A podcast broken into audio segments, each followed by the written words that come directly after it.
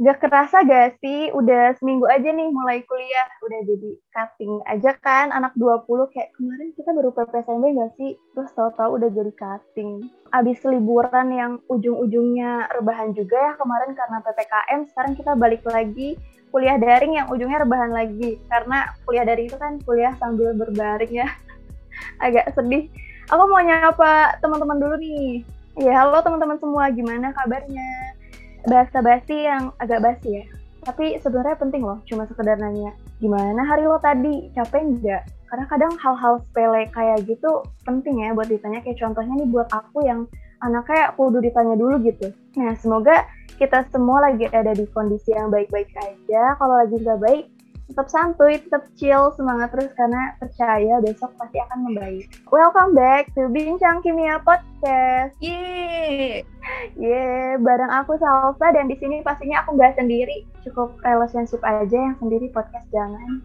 Ada tamu spesial nih. Halo Mbak Erma. Halo Salsa. Apa kabar? Pun malam-malam ya kita buat podcast. ya, baik kita... nih, baik. Salsa sendiri gimana nih kabarnya? Alhamdulillah baik juga. Nah, udah Hmm. Dunia kuliahan nih Mbak. Udah mulai hektik belum sih? Aduh, semester 5 ya mahasiswa maba nih aku. Aku masih maba loh kalian jangan sampai lupa mahasiswa babak akhir ya karena udah di tahun ketiga setahun lagi mau lulus. Di semester 5 ini kalau dibilang hektik upper B lah ya. Mau dibilang hektik banget juga enggak. Kalau dibilang biasa aja juga enggak jadi sedang-sedang aja. Mungkin upper B karena sekarang lagi ini ya ada organisasi juga magang sama kita aku udah mulai kuliah jadi mungkin ya upper B kalau dari Salsa sendiri gimana nih mahasiswa tahun kedua kan Aduh. sekarang Kalau dari aku sendiri apa ya? Aku masih santai banget sih Mbak. Ya paling cuma tugas biokim Mhm. sama stereo doang sih Mbak. Ya, maba-maba belum relate nih sama biokim Mhm, sama mhm. stereo. Kemarin ya Mbak, bincang kimia tuh udah ngomongin yang bucin-bucin nih Mbak. Mhm. Ada ngetiknya pakai jari, balesnya pakai hati. Bah, relate nggak tuh?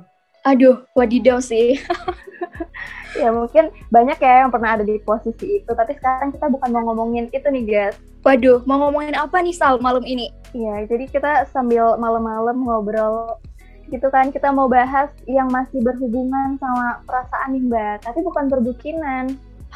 apa tuh Jadi kita mau bahas insecure. Apa insecure itu sama dengan tidak bersyukur? Nah, pastinya relate banget kan kalian semua aku nih para pendengar. Ya kan, termasuk aku. Aku juga mau curhat dikit, boleh nggak sih Mbak? kamu ya mau curhat panjang kali lebar kali volume sok gasin aja ya sampai sampai podcastnya episode episodenya isinya aku juga nggak apa-apa ya sebenarnya jadi aku mau curhat nih mbak Eh, Mhm. belakangan tuh aku sering banget scroll Instagram ya aku sering banget lagi asik-asik kan scroll IG lihat-lihat story orang terus adalah nih postingan si A sebut aja Joko Mhm. isi postingannya tuh kayak Oh. bikin aku ngerasa ih sumpah dia kok keren banget ya dia sepantaran nih sama gue Ah. dia bilang dia udah keren banget keren banget kayak dia tuh founder organisasi A Mhm. co-founder komunitas B Ah, banyak prestasi Mhm. Dedikasinya tuh banyak banget gitu loh ke masyarakat. Itu tuh bermanfaat banget gitu. Aku tuh ngerasa kayak gila nih orang keren banget ya. Itu parah sih kerennya. Itu melebihi batas ya kayaknya. Sibuk iya banget. benar-benar terus yang mbak ada lagi nih si B. Sebut aja Siti. Ya dia tuh cantik banget keren banget. Ya kan? Terus dia juga udah punya penghasilan sendiri. Dan aku masih di sini aja gitu scroll TikTok kerjanya mimpi-mimpi doang. Ya kan? Bangun-bangun scroll TikTok lagi. Mhm. Kayak worthless gitu loh nah ini gak sih yang namanya insecure itu Ah, bener-bener bener. Aku tuh juga pernah di posisi kamu swear deh Sal asli kayak oh my god scroll IG nemu orang-orang yang hebat, nemu orang nemu orang-orang yang emang mereka udah tahu skill mereka, udah tahu mereka interestnya di mana, udah tahu passion mereka.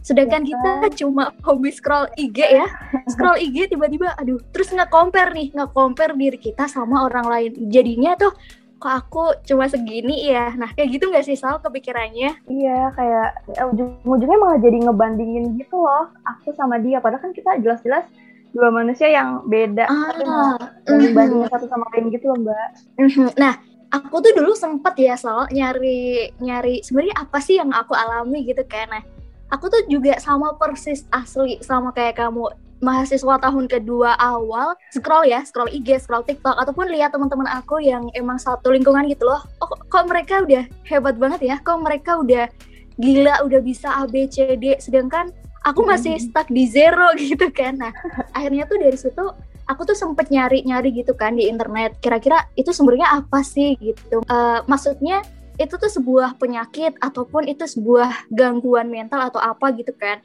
Nah akhirnya aku tuh nemu hmm. itu tuh bisa disebut sebagai insecure insecure sal. Kamu tau nggak insecure? Iya insecure tuh so aku ya yang tadi sih mbak kayak ngerasa nggak pede aja gitu sama diri sendiri. Mm -hmm. Gitu. Nah iya benar. Sebenarnya iya. Ah iya iya benar-benar. Nah insecure itu tuh sebenarnya lebih dari itu sih. Sal insecure itu lebih dari kita nggak pede doang sih insecure itu bisa kayak nggak nyaman. Kita nggak nyaman sama diri sendiri gitu. Entah itu di situasi apa pun kita tuh merasa aku nggak aman nih di situasi kayak gini. Aku nggak nyaman nih dengan lingkungan aku yang kayak gini kayak gitu. Jadi menurut aku insecure itu adalah hal-hal yang tersebut membuat diri kita sendiri tuh nggak PW gitu loh sama diri kita sendiri. Nah, kadang aku juga mikir kalau kita sendiri nggak PW, ya gimana orang lain PW sama kita gitu nggak sih? Iya benar-benar kayak perasaan itu dimulai dari diri kita sendiri nggak sih? Kalau kitanya mhm, auranya mm-hmm. negatif ceria terus pasti orang-orang juga enak gitu melihatnya iya. Yeah. nah, tapi nih mbak pas aku cerita mm-hmm. masalahku itu ke teman-teman aku dia pasti jawabannya kayak gini nih apaan sih Sal nggak usah insecure bersyukur kali. Lu kan lu kan punya ini punya itu. Nah aku bingung nih mbak emang insecure sama ya? Emang gak bersyukur? Mhm. nah sebenarnya ini rada poin yang menarik banget sih Sal asli. Aku tuh juga pernah digituin sama teman aku sendiri kayak ya Allah Er kamu tuh bersyukur. Kamu tuh belum kamu tuh udah hmm. sampai di titik ini belum tentu loh orang lain tuh bisa jadi kayak kamu. Terus Hei mbak, aduh aku tuh sekarang lagi di posisi mental aku sedang kacau. Kenapa kamu memberiku seperti itu? Gitu kan. Kadang kadang tuh kita pengen menerima penguat gitu loh oh kamu pasti bisa er. Yuk kamu pasti bisa lebih baik gitu.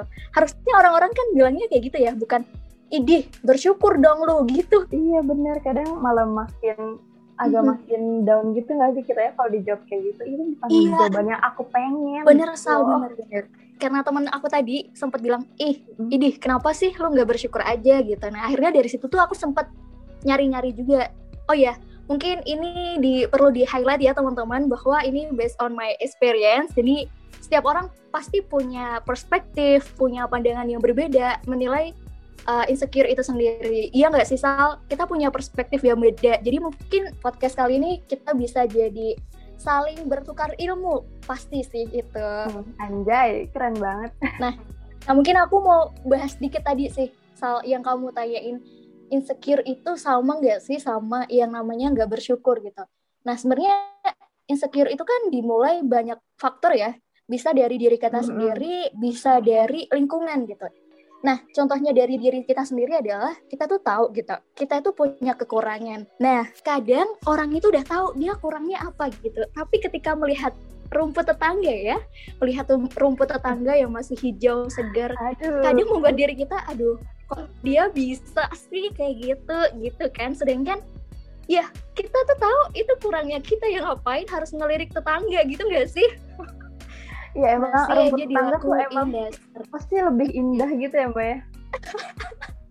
Iya asli bener sih. Nah kalau bisa dibilang insecure dari diri kita sendiri ya tadi kita tahu setiap manusia man, setiap manusia itu kan punya kekurangan ya. Nggak ada manusia yang nggak ada manusia yang sempurna gitu. Betul. salah satunya kita. Kita punya plus minus gitu. Aku sama Salsa kan punya DNA yang beda. Otomatis kita karakternya juga beda. Otomatis kalau karakternya beda kita menjalani hidup juga berbeda gitu kan. Nah dari situ sih sebenarnya kita punya plus minus gitu. Nah kalau kita lihat dari diri kita sendiri ada kurangnya ya udah stop lihat rumput tetangga kayak gitu. Kita lihat diri kita kita punyanya apa kayak gitu kan. Nah itu tadi uh, contohnya kalau kita lihat insecure dari internal kita sendiri sal. Jadi kita tuh sadar akan kurangnya kita gitu. Nah kita udah tahu kita kurang ya udah jangan lihat rumput tetangga. Itu kuncinya. Kita fokus aja dari diri kita sendiri kayak gitu. Kita lihat dari kurangnya diri kita misal tadi aku nggak ekstrovert kira-kira apa sih yang bisa aku lakuin untuk menutupi karena aku kurang ekstrovert kayak gitu itu tadi tentang hmm. insecure dari internal kita sendiri. Nah, ada lagi nih Sal, insecure karena lingkungan kita. Kamu pernah denger nggak? Oh, mungkin yang... ini tadi contoh kamu Sal. Yang mana nih Mbak? Yang pencapaian orang contoh ya? Nah, iya. Insecure terhadap lingkungan tuh kadang ini karena tadi kamu scroll IG terus nemu Joko, oh, kamu iya, scroll iya, iya, TikTok iya. ketemu Ti.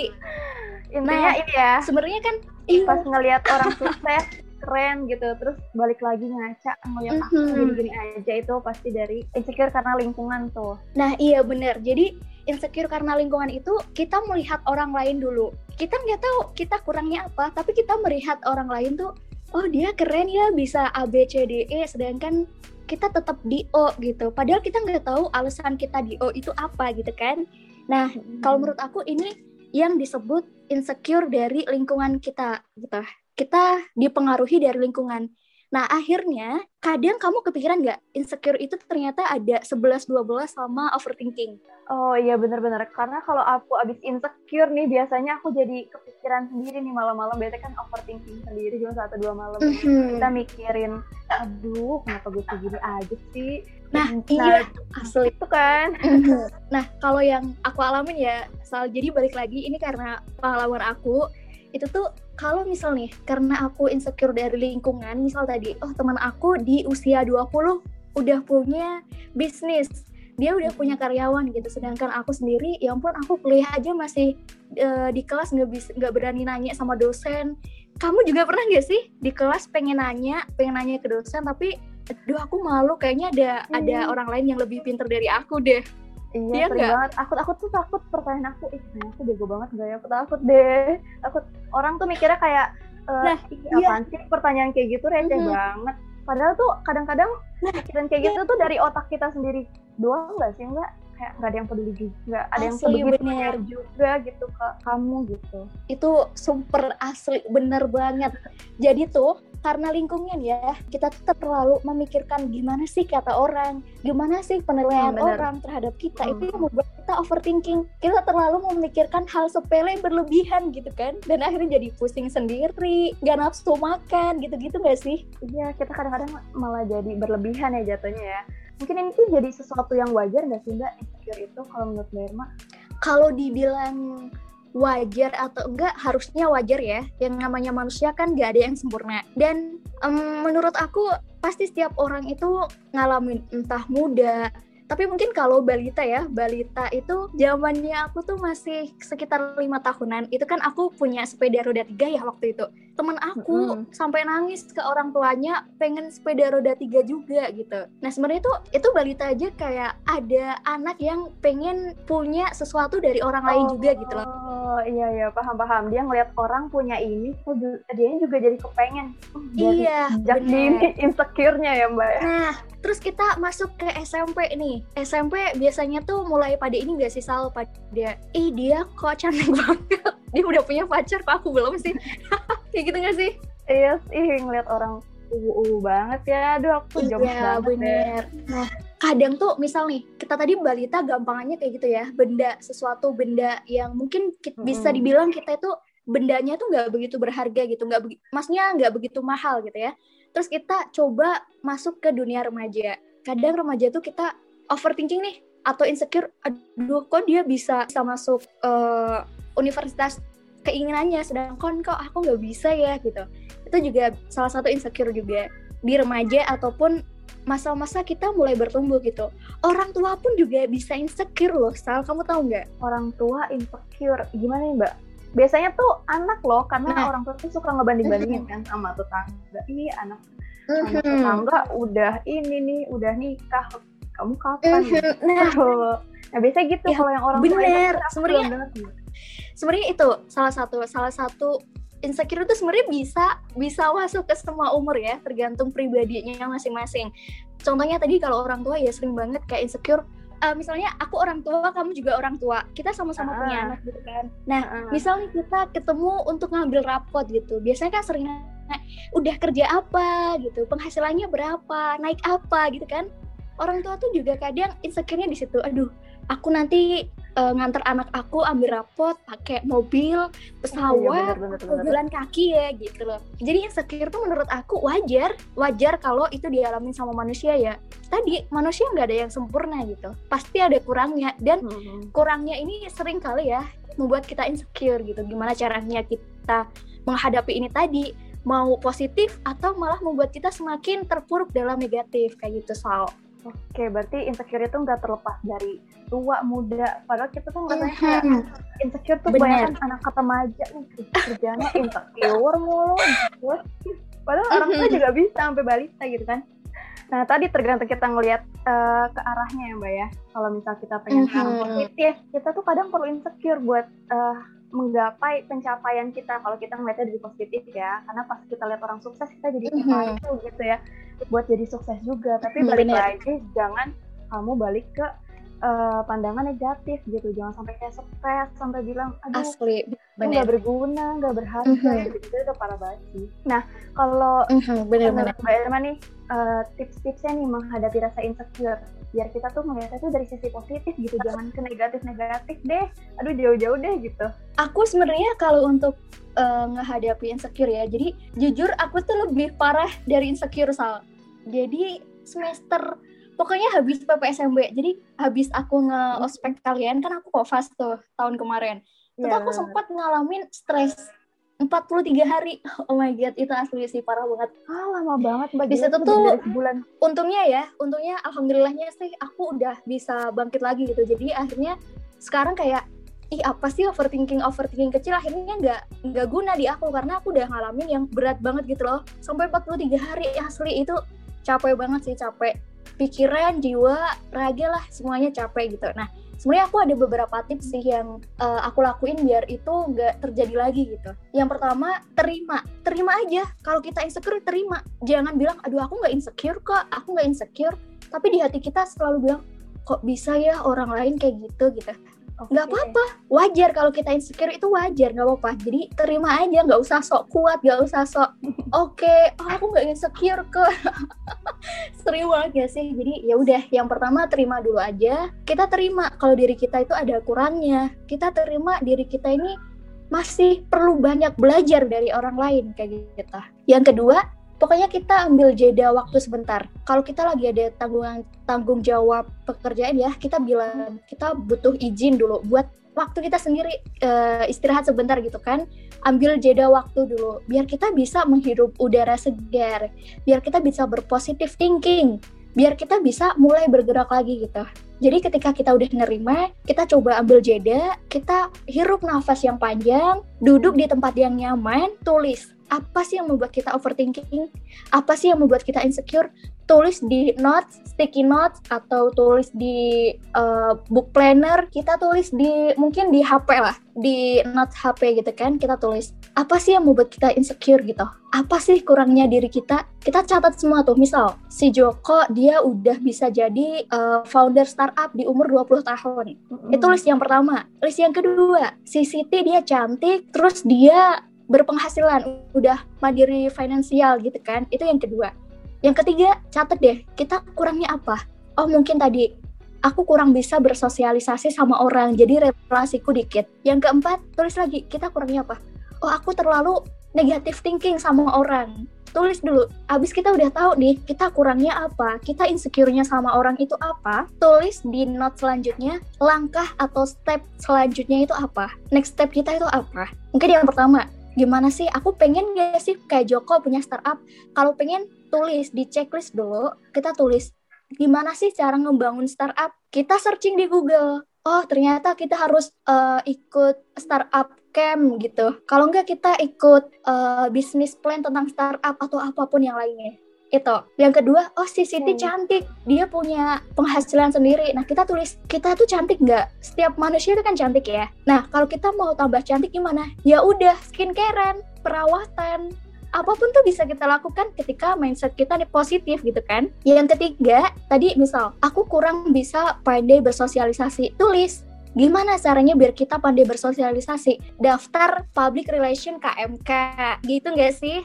Oh iya, nah, jelas. Daftar PR ya guys. Ikut kursus public speaking atau apa gitu. Yang ketiga adalah berdoa. Ya itu paling bener ya. Kita tuh sebagai manusia cuma bisa berusaha gitu kan. Untuk hasilnya nanti ya serahin sama Tuhan gitu. Yang penting kita menikmati proses, kita tahu hikmah dari proses kita itu apa gitu. Secara action ya, secara action kayak gitu sih Sal. Kalau untuk healing aku, kalau secara mental, aku tuh healingnya gini. Kadang ngobrol sama orang yang emang lebih, mungkin kita nilai tadi si Joko kok dia lebih dari aku, si Siti lebih dari aku. Ajak ngobrol mereka, tanya ke mereka, mereka pernah nggak sih di situasi sulit? Mereka pernah nggak sih ngadapin masalah yang gede banget? Gitu? Iya, bener-bener. Tanya ke mereka.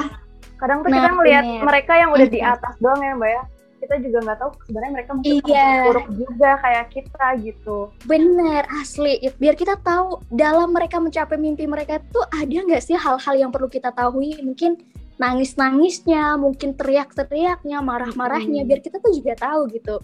Ya semua orang yang udah di atas tuh juga enak perjalanannya kayak gitu. Punya prosesnya sendiri-sendiri ya Mbak. Ya? Keren banget. Iya, bener Sal intinya kenali diri sendiri dulu fokus membangun diri sendiri jangan lupa uh, mm-hmm. berdoa Bener. ya diakhiri dengan doa aku juga mau nambahin mbak mungkin aku dapat insight nih pas mm-hmm. aku ngobrol Sok-sok. sama mbak Irma ya mungkin pas kita ngeliat orang-orang sukses dan banding-bandingin diri kita yang ujung-ujungnya insecure lagi overthinking lagi mungkin kita uh, mandang si mm-hmm. orang sukses tadi tuh udah sampai di pulau yang dia tuju kayak tadi dia udah sukses kita tuh masih di proses yang sebelumnya dia gitu sebelum pasnya mereka kita masih sibuk dari mm-hmm. di perahu bener, bener. atau bahkan mm-hmm. kita masih milah-milih perahu yang terbaik gitu buat kita dan itu semua pastinya mm-hmm. wajar ya mbak ya wajar banget lah kita manusia biasa bukan nabi Yoi. nah mungkin uh, buat nanti buat tadi tuh nyampe ke pulaunya tuh kita bisa pelan-pelan dulu guys jangan buru-buru karena pelan-pelan juga oke okay kok kita bisa nikmatin segala detail yang terjadi di hidup kita Uh, mungkin mm-hmm. kalau misalnya kita buru-buru gitu kita juga jadi nggak bisa belajar dari segala proses yang ada ya terus kita juga mungkin jadi nggak bisa nikmatin yeah. momen itu gitu jadi mungkin pelan-pelan pelan-pelan gitu ya mbak Nah, kalau dari aku sebenarnya ini salah satu hal yang membuat aku bisa bangkit sih dari insecure, dari apa pun penilaian orang lain ke aku. Jadi kayak gini, kalau hmm. kita masih gantungin kebahagiaan kita ke orang lain, mungkin kita tuh masih sering lupa gitu. Kalau kebahagiaan itu bukan dicari, tapi kebahagiaan itu diciptakan. Sama siapa? Nah, tentu kalian pasti tahu kan jawabannya siapa? Oke, kayak gitu deh Sal. Oh, keren-keren. Hmm, tahu lah ya jawabannya siapa.